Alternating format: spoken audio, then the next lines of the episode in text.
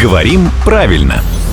Здравствуйте, Володя. Доброе утро. Вы сегодня, кстати, тепло оделись? Более чем. Угу. Вот если бы мы об этом не говорили, а переписывались, вы бы поставили запятую перед чем в данном случае? Нет, Бо- потому более чем. что нет. Почему? Нет оснований. Почему более чем? Вот перед чем же ставят, да, чем, как и так далее. В каких ситуациях нужна запятая, в каких не нужна? Как филолог филологу, положа руку на запятую. Ничего, что я с вами. Нет, абсолютно. В школе действительно часто объясняют, что перед такими-то словами надо ставить запятую. Вот. Но это на самом деле неправильное правило. Оно путает в итоге. Да, потому что мы ставим запятые не перед какими-то словами.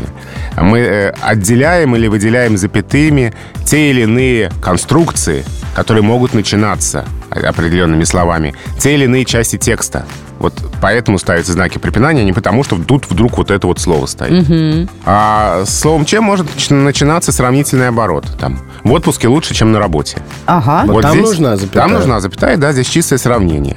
А если мы предположим фразу а, «отпуск лучше работы», ну, не помню чем, вот здесь, ну, ну, предположим, кто-то это сказал после хорошего отпуска. да? Давно был в Да. отпуске человек. да. А, да, здесь придаточно из одного только слова «чем», и в этом случае запятая не ставится. Вот в таких фразах, которые частенько встречаются в разных документах, а, там «уведомить не позже, чем за две недели». Вот здесь тоже не ставится запятая, потому что здесь нет сравнения.